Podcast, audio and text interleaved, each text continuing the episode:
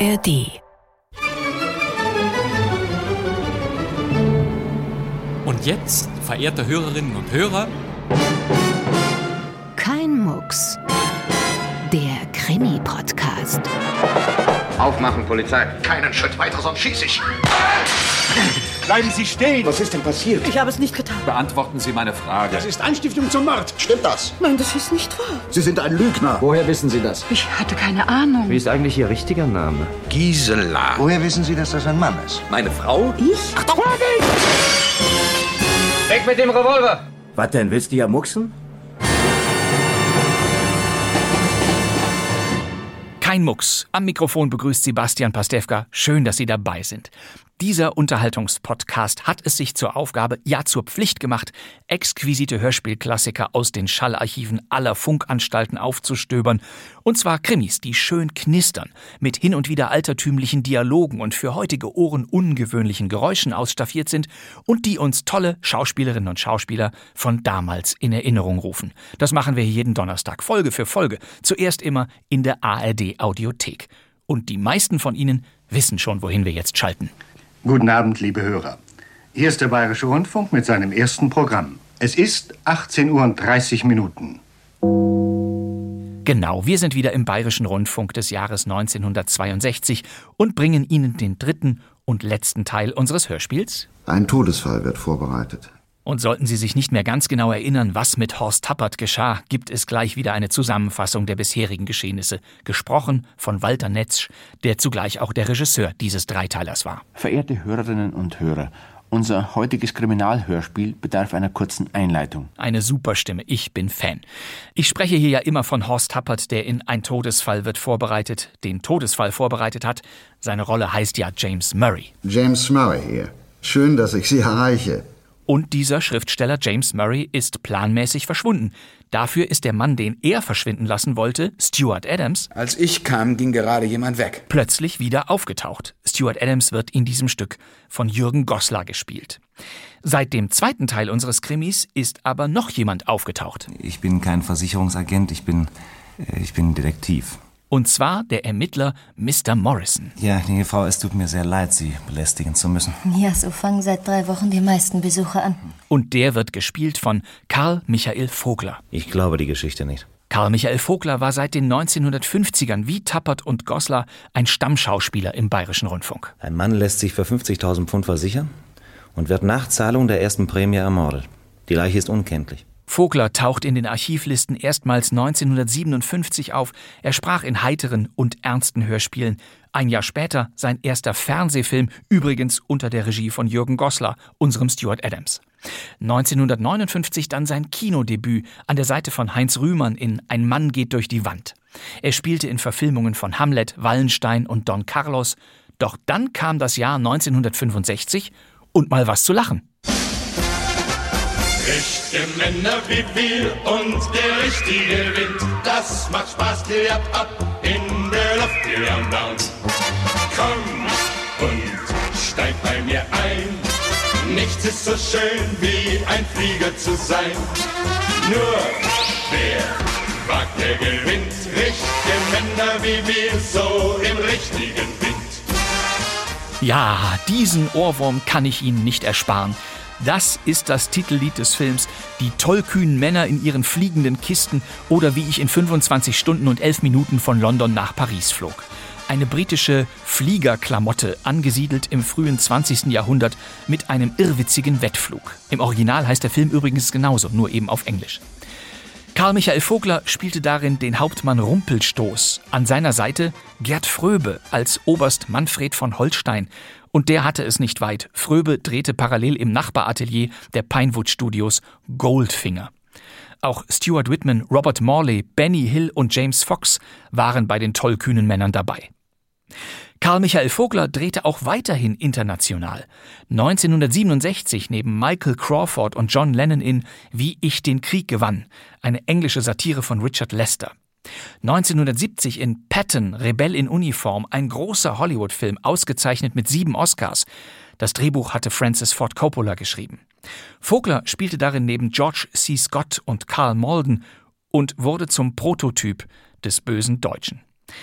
Immer wenn Vogler mal wieder einen Nazi abgedreht hatte, spielte er in vollkommen gegenteiligen Genres. Wir pfeifen auf den Gurkenkönig etwa war ein Kinderfilm. Frau Wirtin hat auch eine Nichte war kein Kinderfilm. Und dann, 1972, kam dies hier. Name? Michael Dahlen. Geboren? 28.38. Angehörige? Keine. Eine deutsche Science-Fiction-Serie aus dem ZDF. Sie hieß Alpha Alpha. Guten Tag, Alpha Alpha. Habe schon viel von Ihnen gehört.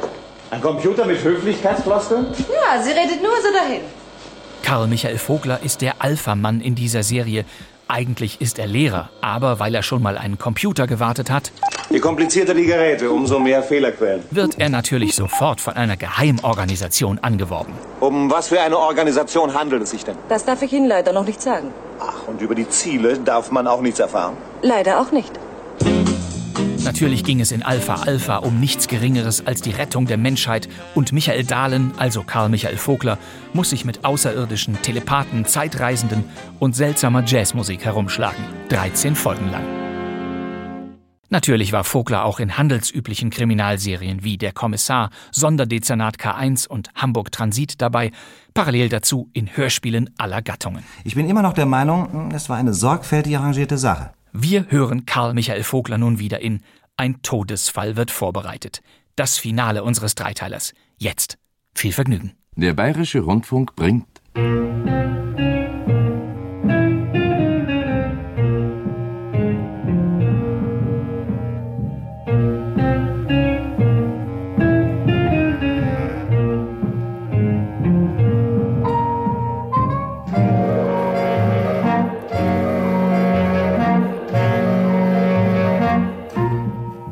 Ein Todesfall wird vorbereitet. Wir bringen ein Kriminalhörspiel in drei Fortsetzungen von Jack Popplewell. Heute das dritte und letzte Kapitel. Gratuliere, gnädige Frau.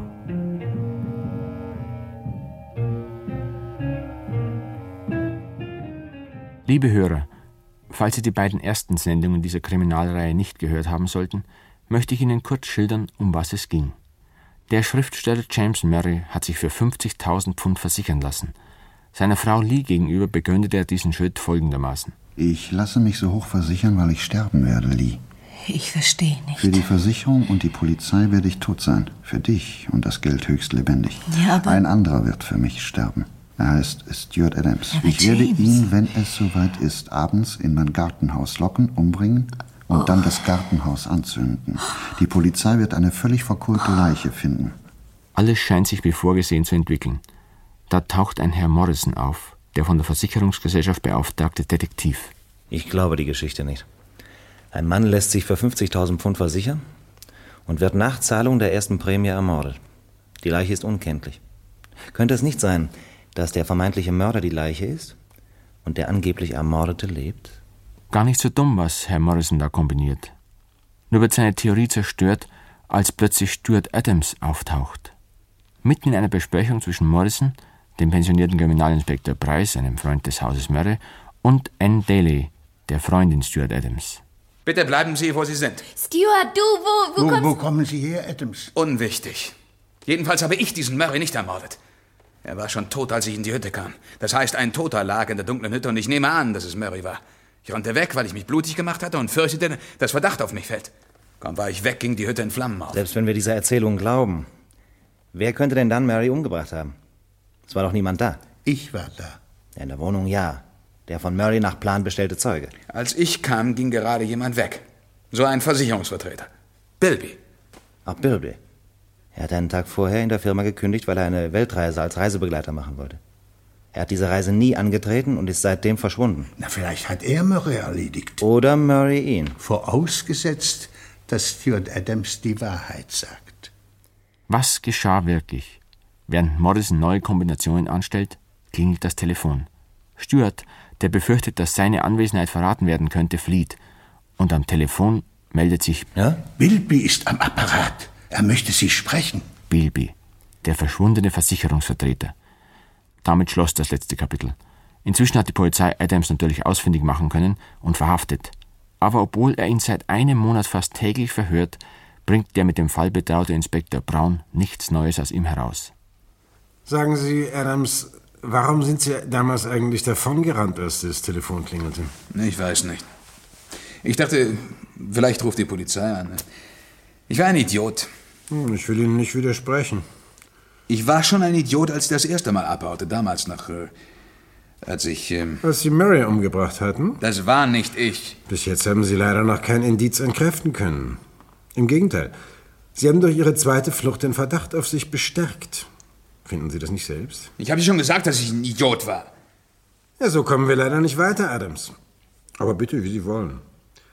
Die Anklage gegen Sie wird auch ohne Ihr Geständnis erhoben. Und ich kann Ihnen jetzt schon sagen, dass die Geschworenen nicht leichtgläubiger sind als ich. Überlegen Sie sich eine bessere Geschichte bis dahin. Wachtmeister? Herr Inspektor? Bringen Sie Adams in die Zelle zurück und äh, führen Sie Morrison herein, der draußen wartet. Ist recht, Herr Inspektor. Sie möchten reinkommen, Mr. Morrison. Danke. Oh, guten Tag, Mr. Adams. Ah, ja. Hinter mich nicht mehr? Oder ist er immer so schweigsam? Er hat nur eine Platte, sagt Mr. Morrison. Tag, Inspektor. Was Neues? Eben nicht. Na, mir ist egal. Jetzt soll der Staatsanwalt Anklage erheben. Ja, was sind Sie denn sicher, dass Stewart der Täter war? Wie werden sonst? Ja, das frage ich mich nun seit drei Monaten, nicht? Und kommen auch nicht weiter. Kaum. Aber ich habe das Gefühl, dass irgendetwas faul ist in dieser Sache. Irgendetwas. Vielleicht können Sie sich als Detektiv der Versicherung Gefühl leisten. Als Beamter muss ich nach Tatsachen gehen. Ja, aber Inspektor Price glaubt nun inzwischen auch Inspector schon. Price ist pensioniert und kann sich auch Gefühle erlauben. Wann kommt eigentlich Frau Murray von ihrer Reise zurück? Heute. Ich will dann zu ihr fahren. Na, die wird sich aber freuen, wenn Sie der erste Mensch sind, der Sie hier begrüßt. Ich bin nicht der Erste. Sandra Williams ist zum Flugplatz gefahren, um sie abzuholen. Aha, der gute Detektiv weiß alles. Zufall. Inspektor, nur eine Frage noch. Äh, Wie lange, meinen Sie, wird es dauern, bis der Prozess gegen Adams beginnt? Hm, das kann noch gut drei Wochen dauern. Ja, danke. Ich hoffe, das genügt mir. Wiedersehen, Inspektor. Viel Erfolg, Morrison. Und sagen Sie Ihrer Versicherung, bei ihr werde ich mich nie versichern lassen. Wieso nicht? Sie hat mir zu gründliche Detektive.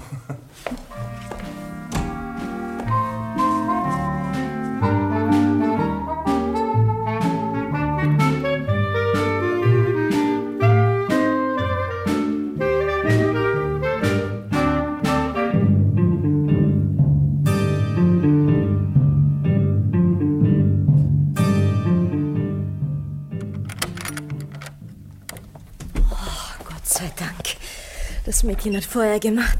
Ich habe schon gedacht, ich werde als erstes erfrieren, wenn ich zurückkomme. Ach, was ist schon dabei? Ich würde gern erfrieren. Na, Aber man schläft ein und spürt dann nichts mehr aus. Schluss.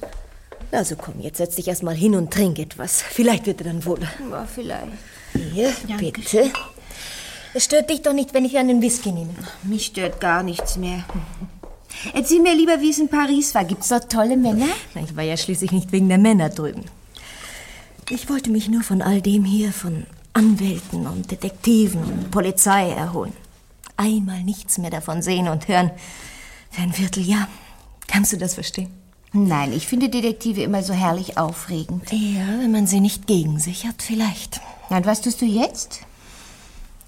Ich werde endgültig Schluss machen hier. Das Haus verkaufen und alles auflösen. Ja, und dann? Reisen. Wieder nach Paris? Ja, auch. Überall hin. Rom, Nordafrika, Amerika. Du, du, in, in Südamerika muss es fantastische Männer geben. Ja, ich habe einmal einen Film gesehen. Wie hieß er doch gleich wieder? Warte mal, Schungel. ah, Ja, ich weiß nicht mehr. Also, da ritt jedenfalls ein Mann drei Tage durch den Urwald, nur um einen Kuss von einer Frau zu bekommen. Dennis hat das nie gemacht. Er hat ja hier auch schließlich keinen Urwald, nicht? Sag mal, warum bist du eigentlich mit ihm verzankt? Ach, ich weiß nicht mehr, womit es anfing. Ach ja, ja, ja, doch, ich weiß wieder. Meine Frisur hat ihm nicht gefallen. Und dann habe ich gesagt, sein Rasierwasser gefällt mir schon lange nicht und so weiter. Und ach, du weißt doch, wie das ist. Dann gibt ein Wort das andere, wie es dann so geht. Leider nicht, aber das sind natürlich schwerwiegende Gründe für einen Streit.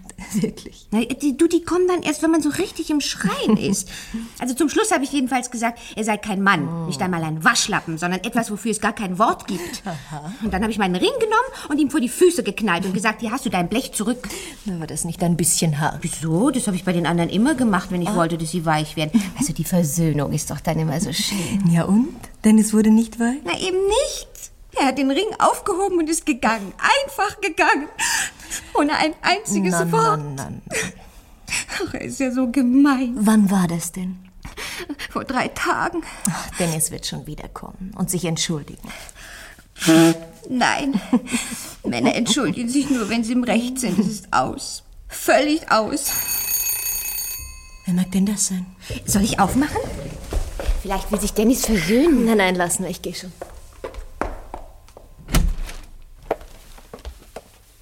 Oh, Guten Tag, gnädige Frau, gut zurückgekommen? guten Tag, Herr Morrison. Ist das alles, was Sie fragen wollten? Ich fürchte nein, darf ich reinkommen? Bitte. Oh, Herr Morrison, kommen Sie rein. Ich habe Sie so lange nicht mehr gesehen. Guten Tag, Frau Williams. Guten Tag. Bitte nehmen Sie doch Platz. Danke. Was zu trinken? Na, danke, nein. Ich, äh, ich bleibe nicht lange. Glauben Sie, dass ich das bedauerlich finde? Nein. Ich bin es gewohnt, dass man es nur bedauerlich findet, wenn ich auftauche und höchst erfreulich, wenn ich wieder gehe. Könnten wir nicht zur Sache kommen? Was haben Sie mir zu sagen? Meine Gesellschaft schuldet Ihnen 50.000 Pfund. 50.000? Um Himmels Willen. Mal, kriegt man das immer, wenn der Mann ermordet wird? Nein. Wie lange wird mir das Geld noch vorenthalten? Ich habe allmählich keine Lust mehr, mich herumzustreiten. Meine Anwälte werden Ihre Gesellschaft jetzt verklagen. Ja, das wird gar nicht mehr nötig sein, Frau. Ach was? Auf einmal? Nicht auf einmal, gnädige Frau, aber solange ich noch Zweifel hatte, war es meine Pflicht, die Auszahlung zu stoppen. Aber das ist jetzt anders.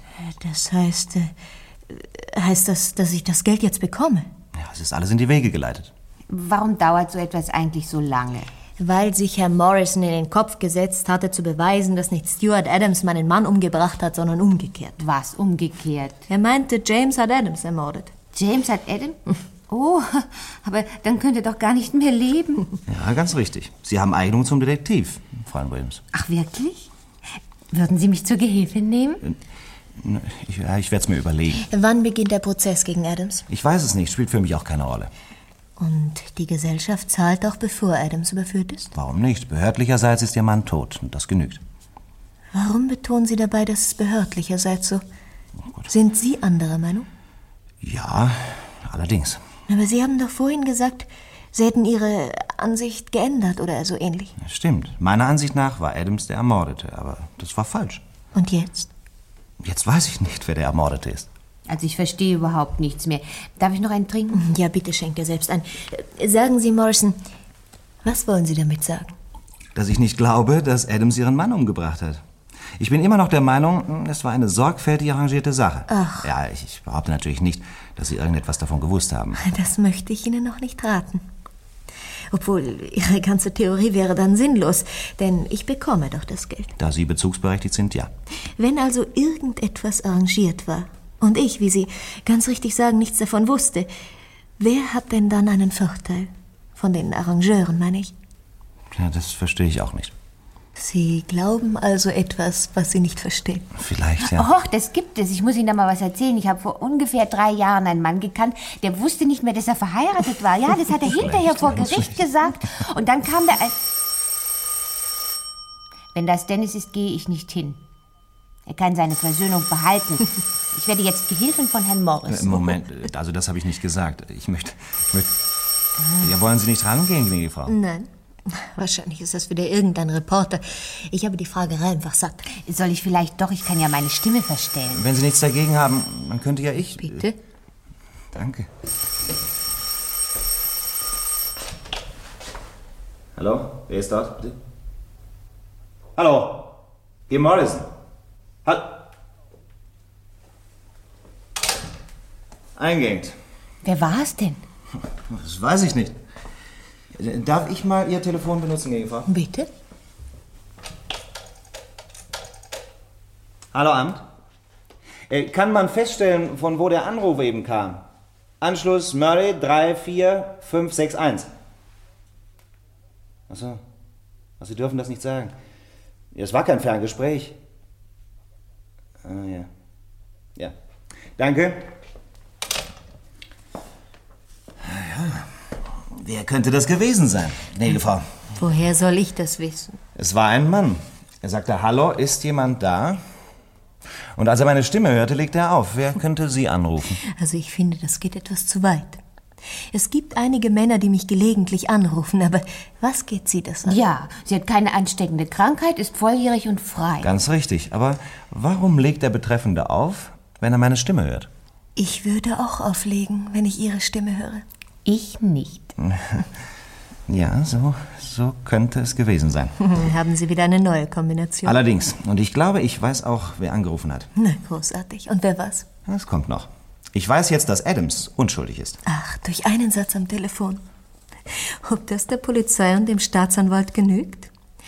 Die Indizien gegen Adams Sie sind so hervorragend vollständig, dass ich sicher bin, sie sind sorgfältig konstruiert. Sie werden langweilig. Nur bin ich jetzt fest überzeugt, dass der Konstrukteur selbst das Opfer wurde. Stimmt das, gnädige Frau? Ich verstehe Sie nicht. Ihr Mann hat das alles aufgebaut und durchdacht. Er wollte Adams umlegen und hat alles berechnet. Nur nicht, dass er vorher umgelegt werden könnte. Ach, ja, natürlich bleibt Zeit. der Verdacht auf dem, für den er konstruiert war, auf Adams. Eine geniale Idee. Wer war alles am Abend hier, als es passierte? Bilby? Bill Price? Bill Price. Warum sagen Sie denn nicht gleich, ich habe James umgebracht? Sie sich deuten es doch sowieso die ganze Zeit an. Rufen Sie doch endlich die Polizei und lassen Sie mich verhaften. Oder soll ich Ihnen den Anruf auch noch abnehmen? Ich, ich bin wirklich neugierig, was Inspektor Brown dazu sagt. Zu diesen Theorien des alten Morrison. Er wird sagen, dass Ihr Alibi für den fraglichen Abend überprüft worden ist und, und unantastbar ist. Lee, ist das dein Ernst? Hast du etwa Na, den... aber Beruhigen Sie sich doch. Sie hat sicher nicht. Darf ich nochmal telefonieren, Eva? Na, bitte. Danke. Sie sind ja hier sowieso fast zu Hause. Bill Price hat doch die Nummer 276, nicht wahr? Ja? Hallo, hier ist Morrison, Tag Price. Ja, äh, ich bin hier bei Frau Murray. Äh, können Sie mir einen Gefallen tun? Bei Ihnen in der Nähe wohnt doch dieser Bilby, ja? Ja, bei seiner Tante oder so. Könnten Sie mal sehen, ob er zu Hause ist und wenn ja, mit ihm hierher kommen? Ja, das sage ich Ihnen später. Dankeschön. So, das wäre das. Sie, Sie kennen doch Herrn Bilby, gnädige Frau. Ja, natürlich. Ich habe ihn damals kennengelernt, dass er James versichert hat. Mhm. Ja, Er kommt jetzt hierher. Wahrscheinlich. Ich nehme an, er ist zu Hause. Sollte das eine Frage sein? Oh nein, nicht direkt. Es sei denn, Sie wissen eine Antwort drauf. Ich habe ja nicht einmal gewusst, dass dieser Bilby hier wohnt. Es stört Sie doch nicht, dass er jetzt kommt. Würde es Sie stören, wenn mich das stört? Oh nein, im Na Gegenteil. also. Aber für den Fall, dass wir hier stören, wir gehen spazieren. Komm, Sandra. Jetzt? Lee, gerade wo es interessant wird. Na, dann gehe ich eben allein. Nein, nein, ich komme schon mit, so war es ja nicht gemeint. Ja, warum wollen Sie denn unbedingt gehen, gnädige Frau? Damit Sie einen Grund haben, etwas dahinter zu finden. Falls Sie aber später jemanden brauchen, den Sie belästigen wollen, ich bin jetzt die ganze Woche hier. Außer Montag, da bin ich bei meiner Mutter und da gibt's auch kein Telefon. Gott sei Dank. Hier ist dein Mantel. Danke. Und gute Unterhaltung mit diesem Herrn Bilby. Danke. Ich möchte ihn eigentlich nur fragen, warum er vorhin angerufen hat und warum er aufgelegt hat, als er meine Stimme hörte. Na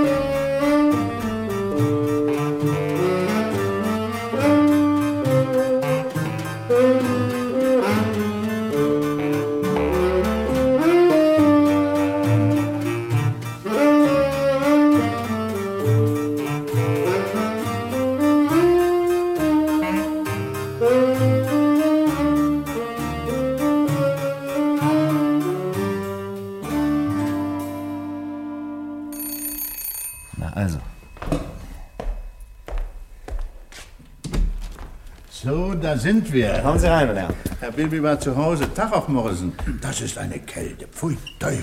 Tag, Price. Guten Tag, Herr Bilby. Guten Tag. Bitte nehmen Sie doch Platz. Sind Sie enttäuscht, dass Louis Mary nicht hier ist? Nein, nicht direkt. Wieso auch? Sie wollte mich doch sprechen. Jedenfalls sagte das der Inspektor zu mir. Ja, hab ich, hab ich, hab ich. Ich nehme jetzt einen Whisky. Die hätte bestimmt nichts dagegen. Lassen Sie nur Morrison. Ich kenne mich ja besser aus als Sie. Also, was wollen Sie von mir? Ich will wissen, warum Sie vorhin hier angerufen haben. Ich? Hier? Wie kommen Sie denn darauf? Weil ich Ihre Stimme erkannt habe. Ausgeschlossen, ich habe nicht angerufen. Sie haben angerufen und gleich wieder eingehängt, als ich mich meldete, oder? Na, Sie irren, ich habe ja gar kein Telefon zu Hause. Ich meine, wo ich wohne, bei meiner Tante. Naja, na, das wäre ja kein Grund. 50 Meter vom Haus Ihrer Tante ist eine Telefonzelle. Naja, möglich, das weiß ich nicht. Aber, aber warum sollte ich Mrs. Murray anrufen? Das möchte ich eben gerne wissen. Sie irren sich ganz sicher. Nein. Also warum? Was? Warum? Warum Sie angerufen haben, das ist das doch nicht, ich, ich, ich habe doch, ich habe nicht. Ach, ach, Sie haben nicht. Ja, und wenn? Ich kann doch anrufen, wen ich will. Dafür ist das Telefon ja da, oder? Na, da hat er recht, Mosen. Also Prost. Ich will ja nur wissen, warum Sie ausgerechnet heute, am Tag Ihrer Rückkehr nach England, Frau Murray, anrufen. Ich sagte doch schon, ich habe nicht. Worauf wollen Sie eigentlich hinaus, Mosen? Ja, das möchte ich auch gerne wissen. Woher nehmen Sie sich überhaupt das Recht, mich auszufragen? Wenn ich nicht das Recht habe. Die Polizei hat es. Und wenn Sie mir nicht antworten, werde ich eben Inspektor Brown von Ihrem Anruf heute erzählen. Warum? Ich habe mit der Polizei nichts zu tun und überhaupt nichts mit dieser Sache hier. Na, immerhin waren Sie zur Tatzeit am Tatort. Na, darüber bin ich schon verhört worden. Ich bin damals zufällig hier vorbeigekommen. Sonderbarer Zufall, Ne, gar nicht sonderbar. Der Weg von London nach Southampton geht ja nun einmal hier vorbei. Und dass ich nach Southampton wollte, ist unbestreitbar. Schließlich äh, sollte doch dort am nächsten Morgen meine Weltreise beginnen. Sollte, ja, ja, ja. Ging aber nicht. Das heißt, ging ohne Sie. Ja, leider. Aber ich habe jetzt schon tausendmal erzählt, wie das gekommen ist, dass ich mich in, in meiner Vorfreude, zum ersten Mal übrigens in meinem Leben, so betrunken habe, dass ich nicht mehr gewusst habe, wo ich bin. Das ist alles überprüft und bestätigt worden. Allerdings. Alles bis auf das, äh, äh, was Sie Vorfreude nennen. Was soll das heißen? Der Grund Ihrer Besäufnis, der könnte auch ein anderer gewesen sein. Andere? Es gibt Leute, die trinken, um ihr Gewissen zu beruhigen. Vor allem Anfänger. Mr. Morrison, Sie glauben doch nicht im Ernst, dass ich... Das ist doch Blödsinn. Ich hätte ja auch gar kein Motiv gehabt. Finden und Sie? überhaupt. Wenn die Polizei von meiner Unschuld überzeugt ist, warum bohren Sie denn da noch immer diesem alten Kram herum? Er hat recht, Mosen. Braun hat die Geschichte sehr gründlich untersucht. Es gab sich nicht der geringste Anhaltspunkt, dass Herr Bilby in die Sache verwickelt war. Der Meinung war ich auch. Bis er heute Abend hier angerufen hat. Was er jetzt übrigens bestreitet, nicht? Na, bestreiten Sie es denn noch immer, Bilby? Also, gut. Aha. Ich war's. Aber das hat doch nichts mit dem Mord zu tun. Oh, Mr. Morrison, ich verstehe Sie ganz gut. Sie haben die Aufgabe zu verhindern, dass die Cosmopolitan-Versicherung an Mrs. Murray 50.000 Pfund bezahlen muss. Es geht um ihre Existenz, um ihre Stellung. Das verstehe ich ganz gut. Ich war ja schließlich auch einmal bei dieser Firma. Na ja, was hat das alles mit dem Anruf zu tun? Ja, und genau das würde mich interessieren. Oh, sehr viel. Ich habe geahnt, dass die Cosmopolitan nicht zahlen will. Aber ich kenne auch die schwachen Punkte da in der Firma und wollte Mrs. Murray sagen, sie soll mit einer Klage drohen. Dann zahlt nämlich die Gesellschaft. Auf eine Klage kann sie sich nicht einlassen. Das würde doch die Öffentlichkeit erfahren und wäre eine sehr schlechte Reklame für die Firma. Na, habe ich recht oder nicht? Aber was kümmert Sie das alles? Kennen Sie Frau Murray so gut, dass Sie ihr helfen wollen? Na, diese Frage ist typisch für Sie. Ganz typisch. Wie gut müssen Sie denn jemand kennen, bis Sie ihm helfen? Ich helfe überall, wo ich das Gefühl habe, dass ich helfen könnte. Oh, ein guter Mensch. Und schließlich habe ich damals die Police verkauft, habe Versprechungen gemacht, die Gesellschaft in, im rosigsten Licht geschildert. Und kaum ist der Versicherungsfall eingetreten, schickt man jemand wie Sie. Man schickt mich nie ohne Grund. Sagen Sie mal, warum sind Sie eigentlich nicht zur Cosmopolitan zurückgegangen, nachdem Ihre Weltreise ins Wasser gefallen war? Zurückgegangen. Die haben mich nicht mehr genommen. Ich hätte mir das vorher überlegen sollen, haben sie gesagt. Und was weiß ich noch, was alles. Diese Firmen kümmern sich doch nicht um, um kleine Leute wie mich. Mhm. Kommt dann Ihr Bestreben, Frau May zu helfen, nicht aus einer Wut gegen die Gesellschaft? Na, die sollen nur blechen, was? Ja, sollen sie auch. Aber Sie haben doch nichts davon. Natürlich nicht. Gar nichts? Nein, gar nichts. Weder Prozente noch sonstige Beteiligung. Das wollen Sie doch wissen, oder? Gesagt habe ich das nicht, aber gut. Sie wollten also der Gesellschaft eins auswischen. Ja, Sie können es so nennen, meinetwegen. Das ist keineswegs strafbar. Darum habe ich angerufen. Und darum habe ich auch eingehängt, als ich Sie am Telefon erkannte. Erstaunlich finde ich nur, dass Sie mich erkannt haben. Ich habe meine Stimme extra verstellt. Ich habe Ihre Stimme gar nicht erkannt. Was? Ich habe nur geraten. Oh, gratuliere. Das war aber gut geraten. Ja, sehr gut geraten. Na, dann raten Sie mal weiter. Wissen Sie noch mehr über mich? Nein, ich weiß höchstens etwas für Sie. Ihre Bemühungen waren überflüssig. Frau Mary bekommt morgen das Geld von der Versicherung. Wirklich? Ja. Dann tut es mir leid, dass ich mich eingemischt habe. Kann ich jetzt gehen? Bitte? Herr Price, Sie Ja? bleiben doch noch. Ich möchte noch mit Ihnen sprechen. Ja, ich habe Herrn Bilby versprochen, ihn wieder zurückzubringen. Oh nein, nein, ich kann zu Fuß gehen. danke, Bei danke. der Kälte? Oh, mir graut beim bloßen dran denken. Vom Gehen wird einem warm. Auf Wiedersehen. Wiedersehen.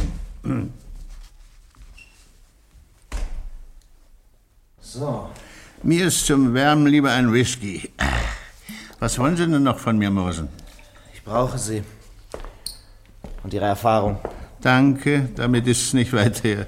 Ich bin nach wie vor überzeugt, dieser Mord hier war genau geplant, und zwar von Murray. Murray musste aber, wenn er auch den Erfolg einheimsen wollte, seine Frau einweihen, denn nur sie bekommt das Geld hinterher. Ja. Aber nehmen wir mal an, Lee Murray liebt ihren Mann nicht übermäßig und übernimmt den vorbereiteten Plan mit einer winzigen Änderung. Der Tote war wirklich ihr Mann. Was sagen Sie jetzt? Dass ich schwindlig werde, wenn Sie dauernd um mich rumrennen. Setzen Sie sich doch. Ja. Frau Murray selbst hat es nicht getan. Erstens hat sie wirklich ein Alibi und zweitens die Art des Mordes. Spricht gegen eine Frau als Täter. Ja, aber das hieße Das doch... heißt, dass sich Lee Murray jemand anvertraut hat, der die Tat für sie ausführt und dafür einen Anteil an der Versicherungssumme bekommt. No, das wäre, das wäre ja unglaublich. Allerdings. Aber ich, ich kann ich mir nicht vorstellen. Nein, nein.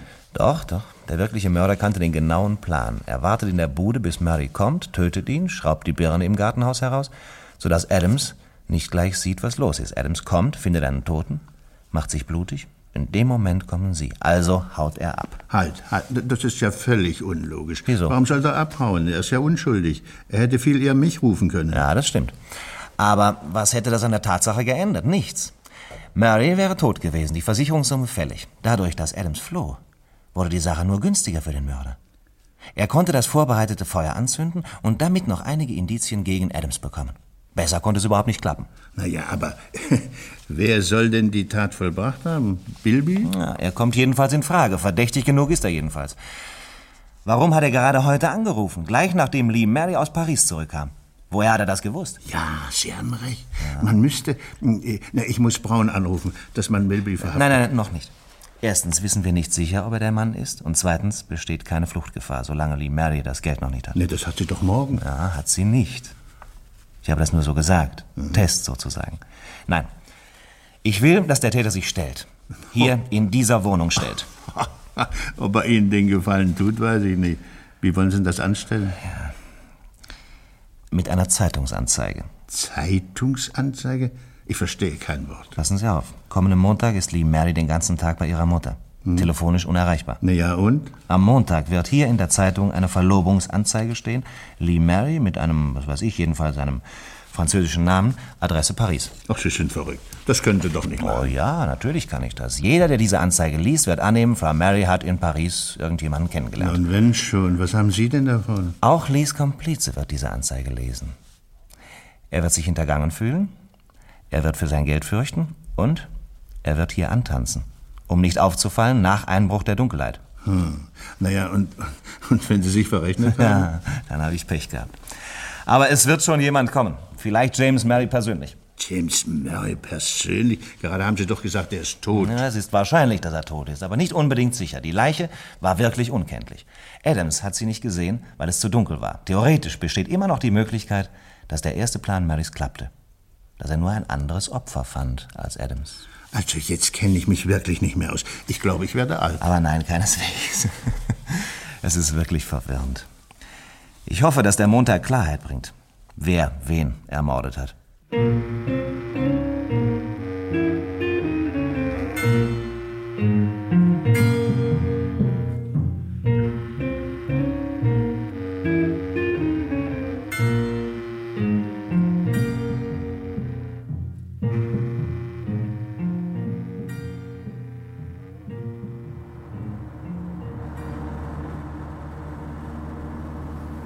Morrison, mir ist nicht wohl bei der Sache.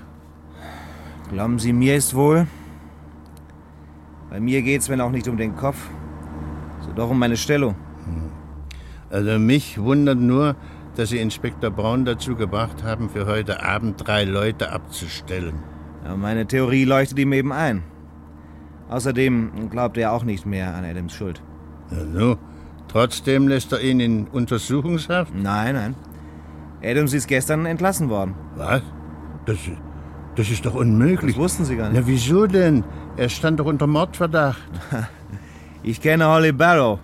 Ah, den Starrechtsanwalt von London? Ja, ein Schulkamerad von mir. Ich habe ihm die Sache erzählt und er hat den Fall übernommen. Und nichts war leichter für ihn, als den Haftbefehl aufheben zu lassen. Bei den paar Indizien. Das ist seine Spezialität. Und genau das wollte ich erreichen. Ja, warum? Auch Adams muss die Möglichkeit haben, heute Abend ins Haus Lee Marys zu kommen. Ja, wenn er die Zeitung liest. Natürlich, warum sollte er nicht? Falls er der Täter war, hätten wir endlich den Beweis. Und das überzeugte eben auch Inspektor Brown. So. Was wollen Sie denn hier? Ann Daly abholen.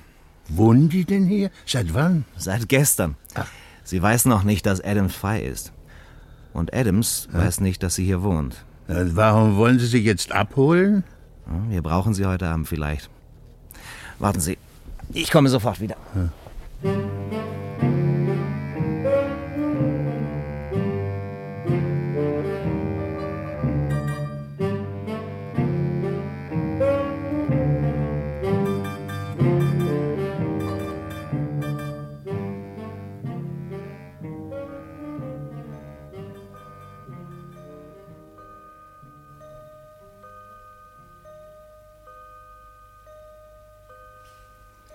Zehn Uhr.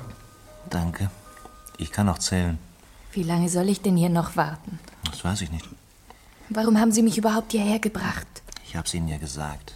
Sie haben nur gesagt, dass Sie mich als Zeugin brauchen. Wofür und wogegen? Sie werden es bald erfahren. Hoffentlich. Warum machen wir denn kein Licht? Oh, ich kann bald nicht mehr. Glauben Sie, dass er schon draußen steht? Möglich. Wer? Wer steht draußen? Oh, Der Mann, der hier im Gartenhaus jemand umgebracht hat. Der? Der soll draußen sein. Um Himmels Willen, ich habe... Ruhig, ruhig, leise. Price. Etwas habe ich Ihnen noch nicht erzählt. Das Dienstmädchen war doch heute den ganzen Tag hier. Ja, und? Ich habe ihr gesagt, wenn tagsüber jemand anrufen sollte und nach Frau Mary fragt, soll sie antworten, die gnädige Frau trifft sich heute mit ihrem Verlobten und kommt erst spät abends zurück. Und hat wer angerufen? Ja, ein Mann. Was war das? Weiß ich nicht. Ist das Dienstmädchen noch im Haus? Nein, seit sieben nicht mehr. Ich glaube, es ist jemand in der Küche.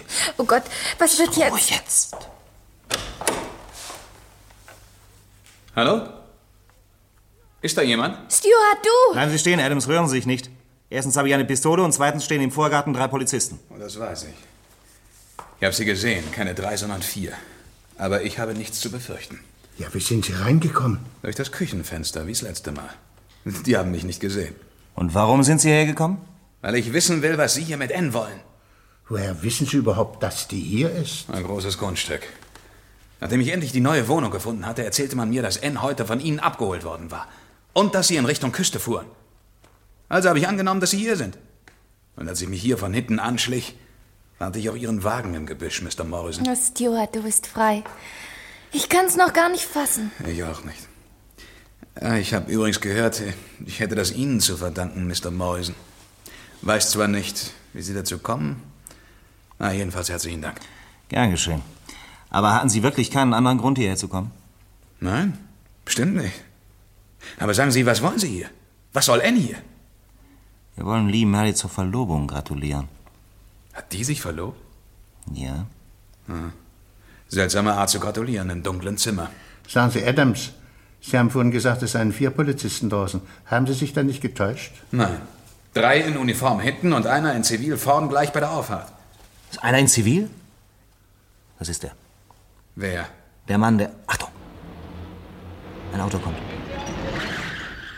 Das ist Lee. Ich kenne Ihren Wagen. Wo gehen wir jetzt hin? Treppe rauf, schnell. Hinter die Brüstung. Ja, ich verstehe nicht, was soll denn das Ganze? Fragen Sie nicht. Sie werden Sie fragen. Schnell!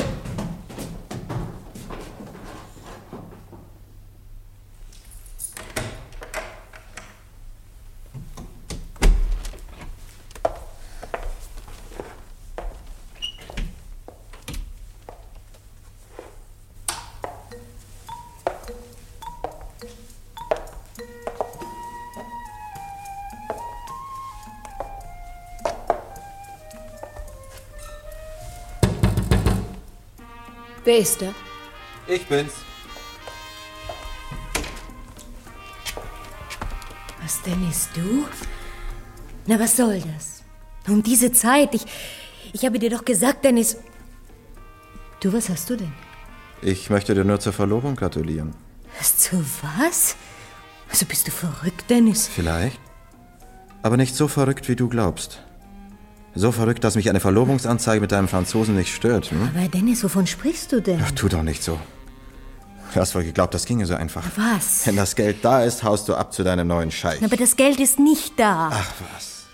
Sandra hat mir erzählt, sie hat selbst gehört, wie dieser Versicherungskerl gesagt hat, dass du es bekommst. Ja. Und das war vorige Woche. Los, gib mir meine 25.000 Pfund. Dann kannst du dich verloben, mit wem du willst.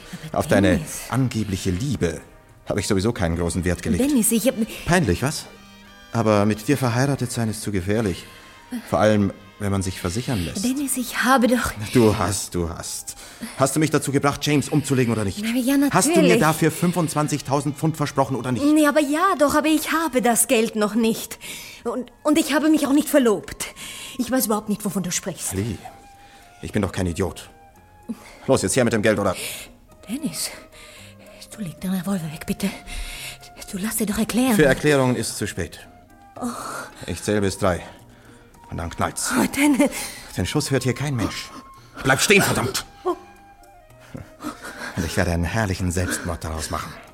Wenn ich schon kein Geld bekomme. Du sollst auch nichts davon haben. Ja, ja, wein ruhig. Das rührt mich überhaupt nicht. Weinen kannst du anschließen, so viel du willst. Eins, zwei Dennis, aber so hör doch bitte. und eins ist... Verdammt! Wer hatte dir das Licht ausgemacht? Ich, wenn Sie gestatten, Dennis Gilmore. Verdammt. Werfen Sie die Pistole weg. Los, sonst kracht's bei mir. So. Jetzt können wir auch wieder Licht machen. Preis? Ja? Sind Sie so gut und rufen die Polizisten rein? Mach ich, Morrison. Ich passe einstweilen auf das liebe Paar hier auf. Na? Gratuliere, gnädige Frau. Sie waren sehr klug. Fast so klug wie der alte Morrison, nicht? Stellen Sie doch diese verdammte Musik ab. Oh.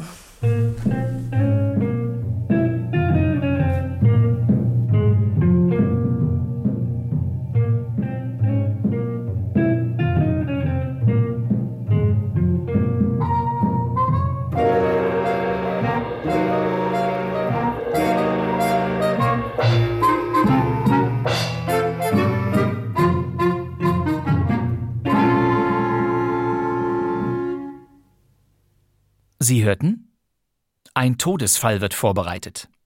Ein Kriminalhörspiel in drei Fortsetzungen von Jack Popplewell.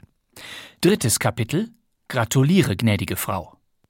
Es sprachen Versicherungsdetektiv Morrison Karl Michael Vogler, Lee Murray Elisabeth Linhardt, Kriminalinspektor Bill Price Hans Leibelt, Stuart Adams Jürgen Goslar, Versicherungsagent Mr. Bilby Peter W. Staub, der Verleger Dennis Gilmore Norbert Gastel, seine Freundin Sandra Ursula Kube, Anne Daly Eva Berthold, Inspektor Brown Reinhold Lenz, ein Wachtmeister Hans Eichleiter und Horst Tappert als James Murray. Die Ansage sprach Hans Eichleiter, die Übersetzung aus dem Englischen besorgte Karl Fruchtmann, die Technik hatte Heinz Sommerfeld, die Regieassistenz Heinz Stadler, die Bearbeitung und Regie Walter Netzsch. Und diese Folge lief erstmals am 6. Dezember 1962 im Bayerischen Rundfunk.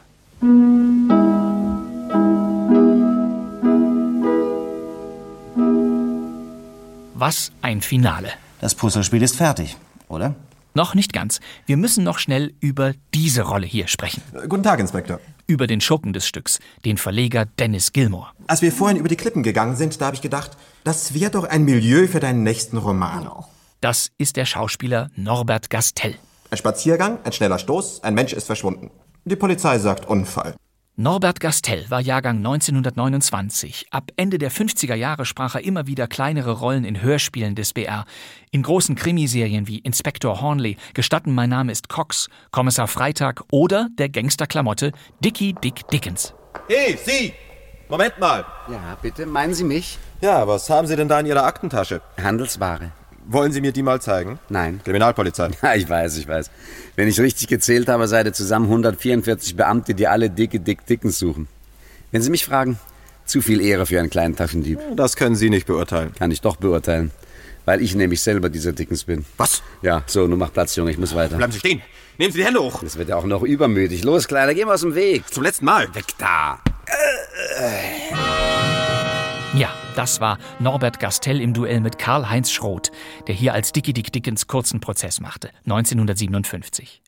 Und jetzt stellen Sie sich Norbert Gastells Stimme mal 35 Jahre älter vor. Lisa, ich bin's, Daddy, dein Vater. Das ist wieder Norbert Gastel. Ich habe sämtliche Simpsons hier in der Gegend zusammengetrommelt, um dir zu beweisen, dass nichts dran ist an der Geschichte mit den Simpson-Genen. Potzblitz, die Simpsons, die gelbe Cartoonserie aus Springfield. Und Norbert Gastel sprach Homer. Homer, was machst du da? Hab keine Zeit, dir zu antworten, Marge. Ich richte mir nämlich ein Büro ein für meine neue Firma. 1991 kam die Serie nach Deutschland. Norbert Gastel sprach Homer in der Synchronfassung von Anfang an. Ich glaube, ich mache mich selbst zum Vizepräsidenten. Nein, warte. Junior-Vizepräsidenten. Und Norbert Gastel synchronisierte Homer Simpson in nicht weniger als 26 Staffeln. Sie sind also auch der komischen Meinung, es gibt nicht das vollkommene Verbrechen, hm? Noch einmal zurück zu unserem Hörspiel Ein Todesfall wird vorbereitet. Der Erfolg dieses Theaterkrimis ging weiter. Nicht nur, dass auch der Süddeutsche Rundfunk eine eigene Hörspielfassung herstellte, nein, 1963 kam dazu eine Fernsehversion ins Erste. Der WDR hatte produziert und Karl Fruchtmann die Regie geführt, eben jener Karl Fruchtmann, der auch die deutsche Übersetzung von Popplewells Stück Policy for Murder eingerichtet hatte. Und wer spielte hier den James Murray, also die Rolle, die im Hörspiel Horst Tappert übernommen hatte? Niemand anderer als Jürgen Goslar, der Jürgen Goslar, den wir als Stuart Adams kennen. Das ist doch nicht möglich. Aber ja. So ist es. Bevor wir zum Schluss kommen, möchte ich Ihnen aber noch ganz schnell verraten, wer meine persönliche Lieblingsfigur in Ein Todesfall wird vorbereitet aus dem Bayerischen Rundfunk war. Kommen Sie drauf? Guten Tag, mein Name ist Bilby. Natürlich die des Mr. Bilby, gespielt von Peter W. Staub. Ich komme von der Cosmopolitan-Versicherung. Ah, ja. Ihr Gatte war so freundlich, mich für heute halb vier zu bestellen. Wenn Sie sich hier nur einen Moment gedulden. Ja, natürlich, natürlich, selbstverständlich, sehr gern. Herzlich gern, wenn ich mal so sagen darf, liebe Frau, herzlich gern.